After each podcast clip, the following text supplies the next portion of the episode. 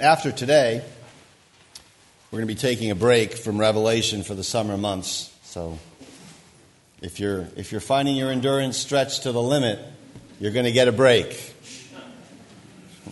The people have spoken, and I am suspending my campaign. uh, but today, our text is Revelation chapter 12 verses 13 through 17. Um, at the end of uh, last week's text, just, just prior to where we're going to pick up this morning, we saw that the, the, the ancient serpent, the accuser, had been disbarred. He was thrown down from heaven in the, lang- the apocalyptic language of Revelation. And a woe was pronounced on the earth because his defeat means that he comes down in great wrath. And so the situation on earth is turbulent. And the church, which had fled into the wilderness, stands as a permanent and provocative reminder of his defeat. So there's a kind of basic architecture to the world that Christians have that is lost on moderns. They reject it, they consider it pre scientific. Right? We believe that there's a, there's a church, there's a people of God in the earth, and that there are an arrayed set of supernatural forces that seek her destruction. In other words, we believe the situation is one where there is warfare going on, spiritual warfare. So, the intensification of the wrath here, which is described, is a sign of the evil one already being conquered.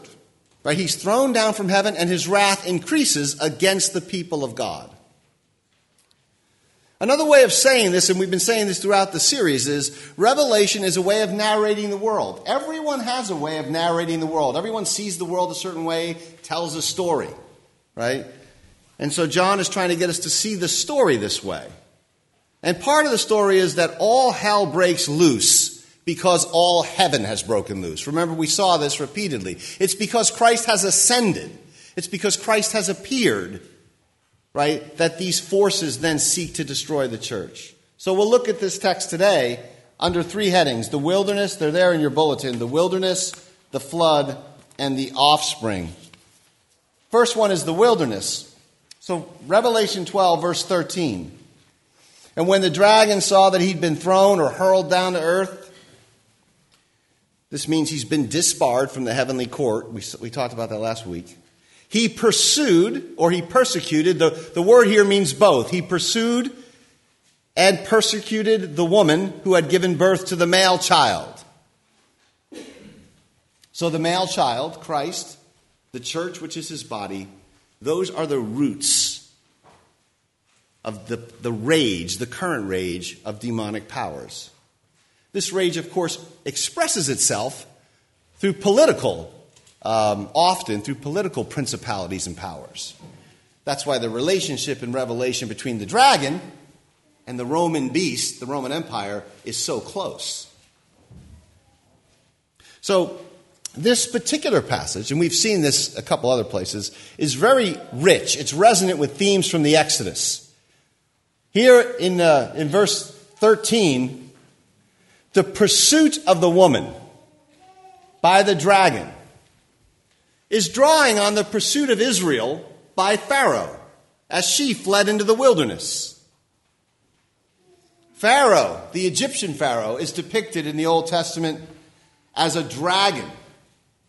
A dragon standing at the sea. You can see this in Isaiah 51. You can see it in Psalm 74. And again, to the churches in Asia Minor, to people in the pews sitting the, on the ground hearing this, this language means that Rome's tolerance of Christianity is about to end. That the dragon is going to come looking for you. That Rome is turning into a new oppressive Pharaoh that will hunt down the church. That's what John is telling these Christians in 95 AD or so. In verse 14, we're told that the hunted woman was given the, the two wings of the great eagle. so that she might fly to a place prepared for her in the wilderness or in the desert. At the Exodus, God said to Israel, You yourselves have seen what I have done to the Egyptians, how I bore you on eagle's wings and brought you to myself. This is a picture of divine love and divine deliverance and divine protection and power. In particular, it's the image of wilderness shelter. We live in a wilderness. We're pilgrims. We're strangers. We're aliens. We have a, a powers arrayed against us. Sometimes we don't even need demonic powers arrayed against us. We can wreck our lives good enough on our own. Thank you. We have internal enemies, which are legion. We have external enemies. God says to the people in the wilderness, the people of pilgrimage, that He comes down to you like a great eagle, and he shelters you, and he bears you up, and he brings you to himself. It's a wonderful picture of God's care for his people. It's rooted in Deuteronomy 32. Moses summarizes there, very important passage, God's care for the wilderness generation. He says this, speaking of Israel, He found him in a desert land, in the howling waste of the wilderness. He encircled him he cared for him. He kept him as the apple of his eye. Like an eagle that stirs up its nest, that flutters over its young, spreading out its wings, catching them, bearing them on its pinions, the Lord alone guided him. No foreign God was with him. That's God's promise to you as the people of God. In the desert, in the wilderness, He encircles, He cares, He keeps His eye, He bears you up. Particularly, the promise here is corporate, it belongs to the whole church. These two wings are given to the woman so that she might fly to safety. It evokes the great words of Isaiah, the prophet, in Isaiah chapter 40, where he says, They'll mount up with wings like eagles, and they'll run and not be weary, and walk and not faint. So, John is saying that the church, protected, the church lifted up in Christ, flies from the serpent, the one who is called the deceiver of the world. This deception's already been unleashed on the church. Think about what we've seen already about the, what's happening on the ground in the churches of Asia Minor. Internal to these churches, there were movements called the Nicolaitans and Jezebel to subvert the church from within. There were informing Jews who informed on the Christians to the empire, who John calls the synagogue of Satan. There were forces of the imperial cult and the local trade guilds and pagan religions already unleashed. I read last week Pliny the Younger's elder to the Emperor Trajan Right, within 15 years of the date of this letter, the empire is rounding up Christians and executing them.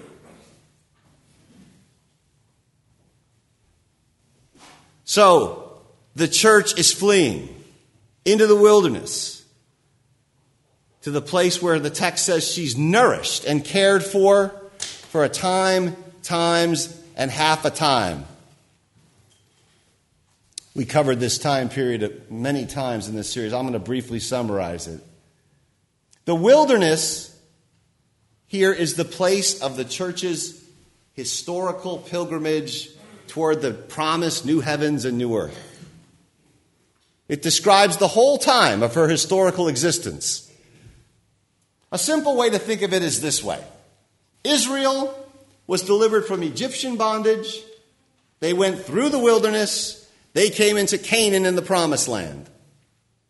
The church is delivered from the bondage of sin, travels through the wilderness of life, and enters into the new heavens and new earth. Wilderness is a fundamental metaphor. This is why the New Testament calls us pilgrims, strangers, aliens. First Peter says that you are of the dispersion, meaning you're, you're cast away from your homeland until the new heavens and the new earth descend. you are without a homeland. Here we have no lasting city. The wilderness metaphor is, is used in Hebrews 3 and 4 to describe the new covenant community as the people for whom there remains yet a Sabbath rest. So, this is the period then of the church's whole life. It's the period that the eagle hovers over us. God hovers over us and protects us. It's the period of his care for us. It's the period of the accuser's attacks. It's the, the period of the church facing ferocity and intense opposition from bestial empires and powers. That's the wilderness. The second point here is the flood. It's always good to know where you are. There's a kind of geography in the book of Revelation. Right? You're in the wilderness.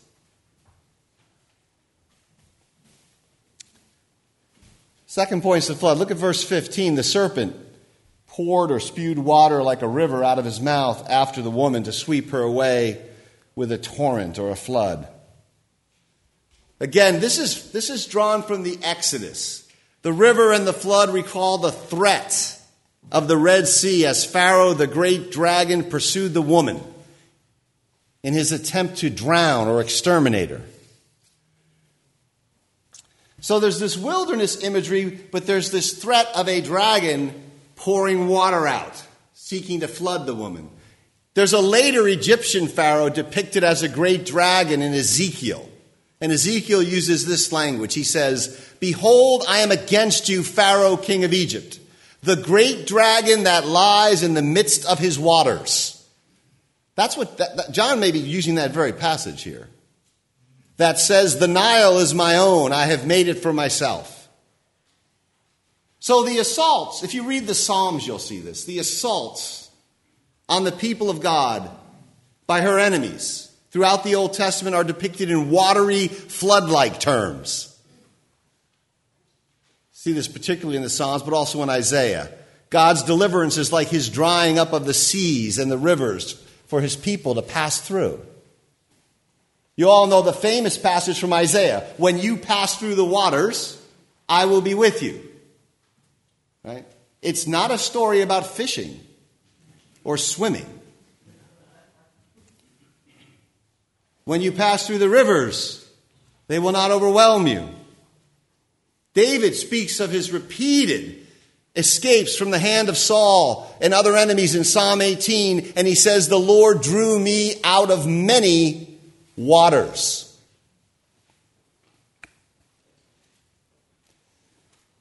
Now, I think we would be a little more specific about this demonic threat. The fact that there are raging waters proceeding from the mouth, notice that, of the serpent, the mouth, indicates that this flood is a flood of lies and deceit. You live not only in the wilderness, that's not, that should be a basic metaphor, right? You live in, in a time which is marked by propaganda. A flood of lies and deceit, false teaching and seduction.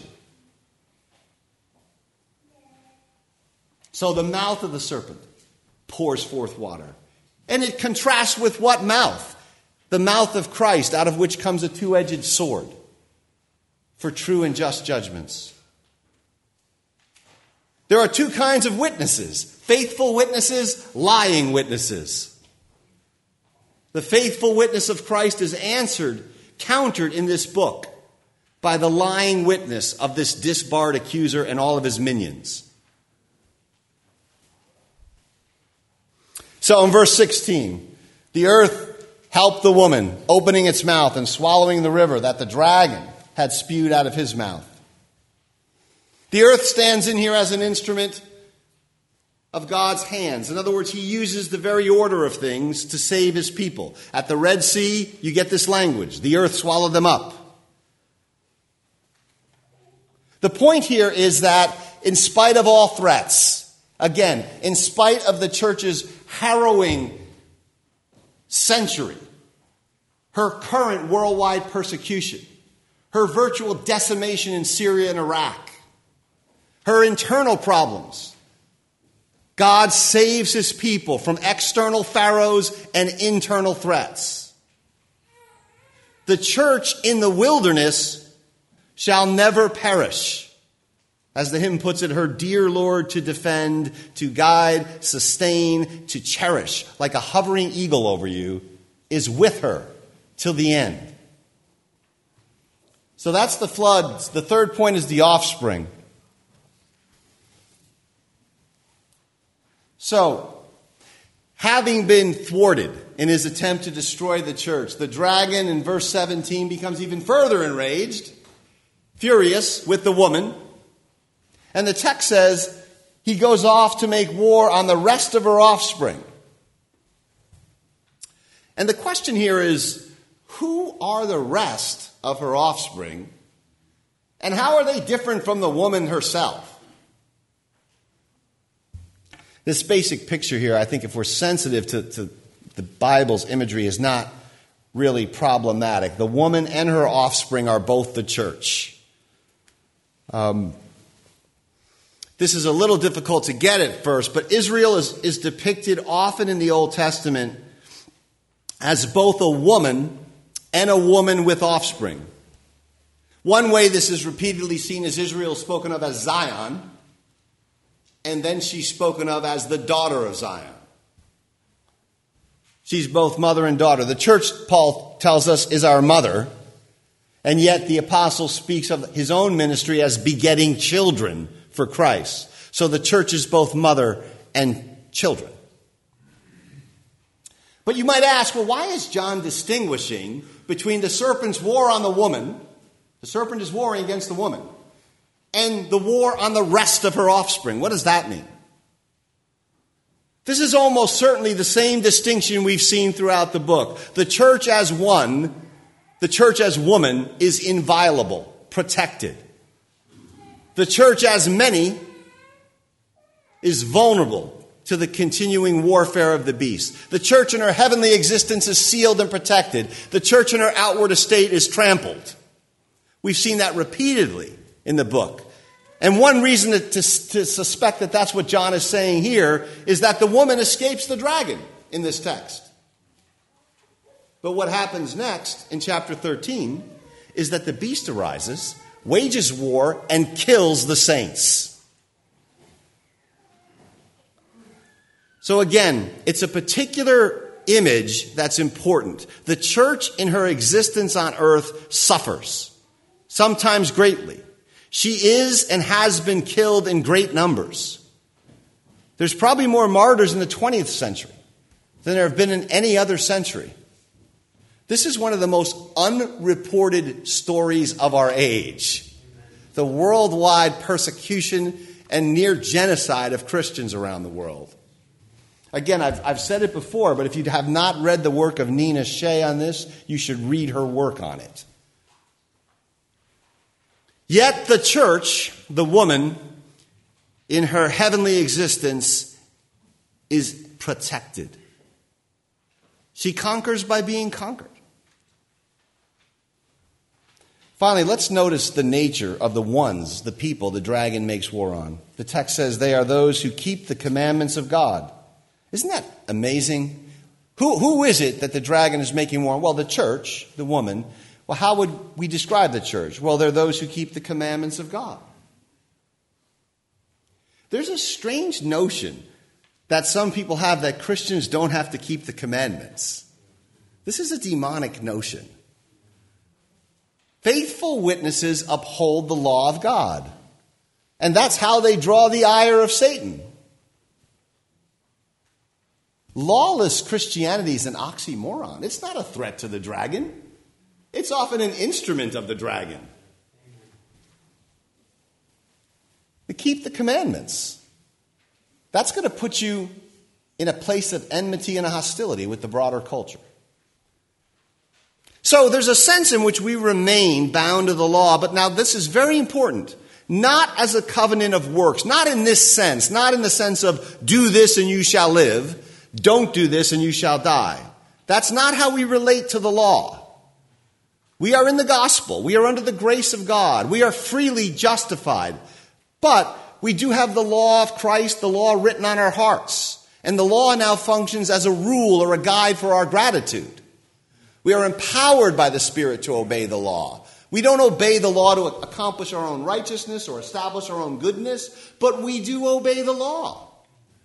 As those whose transgressions of the law have been pardoned in Christ.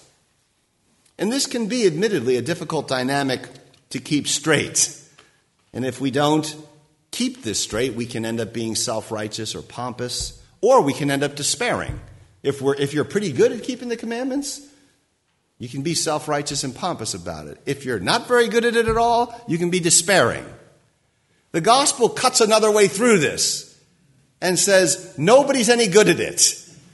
You're all condemned by it. Christ bore the punishment and, and, and bore your sins. He kept the law in your place. Now, by Christ's Spirit, you should, as an act of gratitude and thanksgiving, keep the commandments of God. And when you do that, the beast and his minions will push back. They'll push back. So, the faithful, they not only keep the commandments of God, notice the text says they hold on to the testimony or the witness of Jesus. So they keep the commandments of God, but they bear witness to the world. They tell the world the good news. It's good news they often don't want to hear, but it is good news. They bear witness. So, this combination here, notice the combination commandments, testimony, and Jesus. It evokes the ark presence of God which guided Israel in the wilderness. The ark housed the Ten Commandments, which were called the testimony. And on top of the testimony was the mercy seat, where the blood of atoning sacrifice was applied. And as the body of Christ, you are the New Testament tabernacle. You have the law placed in your hearts. We stand under the mercy seat, cleansed by the blood of the Lamb.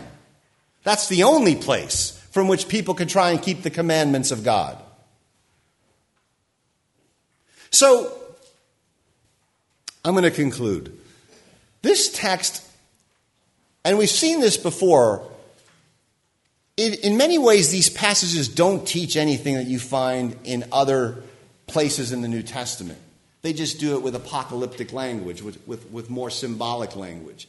This text could be called an apocalyptic presentation of the great promise of Matthew 16. Christ is building his church, and the gates of hell shall not prevail against it. The church is a wilderness community. She's a woman in the wilderness. The dragon and his bestial forces are going to come after her and they're going to, they're going to kill the saints, but the saints are going to prevail because they are in communion with God and Christ. So again, John is trying to brace us. He's trying to brace you. He's trying to correct the kind of dullness that seeps into us as we go through life and say, no, no, you need to breathe a little clean, fresh mountain air. You need to see the situation cosmically the way John sees it. And that it matters for it does, it matters for our lives. So, there are these forces arrayed against us, but John is not one to despair. This is not a despairing book at all. It's a very hopeful book, Revelation. And our confidence is this, and John always gives us this confidence clearly in the text. It's that the male child has been caught up to the throne of God that he's escaped the one who sought to devour him. And if you didn't devour the head, you're not going to devour the body. And the victory, the ascended victory of the heads, is your ascended victory. This is why the New Testament constantly says you are in Christ. In other words, your life takes place in the sphere, in the place, in the realm that Christ is. And if you are in Christ, then you have died with Christ. You've been raised with Christ. You've ascended with Christ, and you're seated with Christ. Even if you're martyred, John says. And so, thus, his conquest and his victory are yours. And so, Paul says in Romans 16, speaking to the church, the God of peace, the God of peace, will soon crush Satan under your feet. And in the interim, in the wilderness, you're safe under the wings of the great eagle who encircles you, who keeps his eye on you, who covers you with his pinions, who draws you to himself. And that great eagle does that by keeping you in the tabernacle that is the body of Christ. Amen.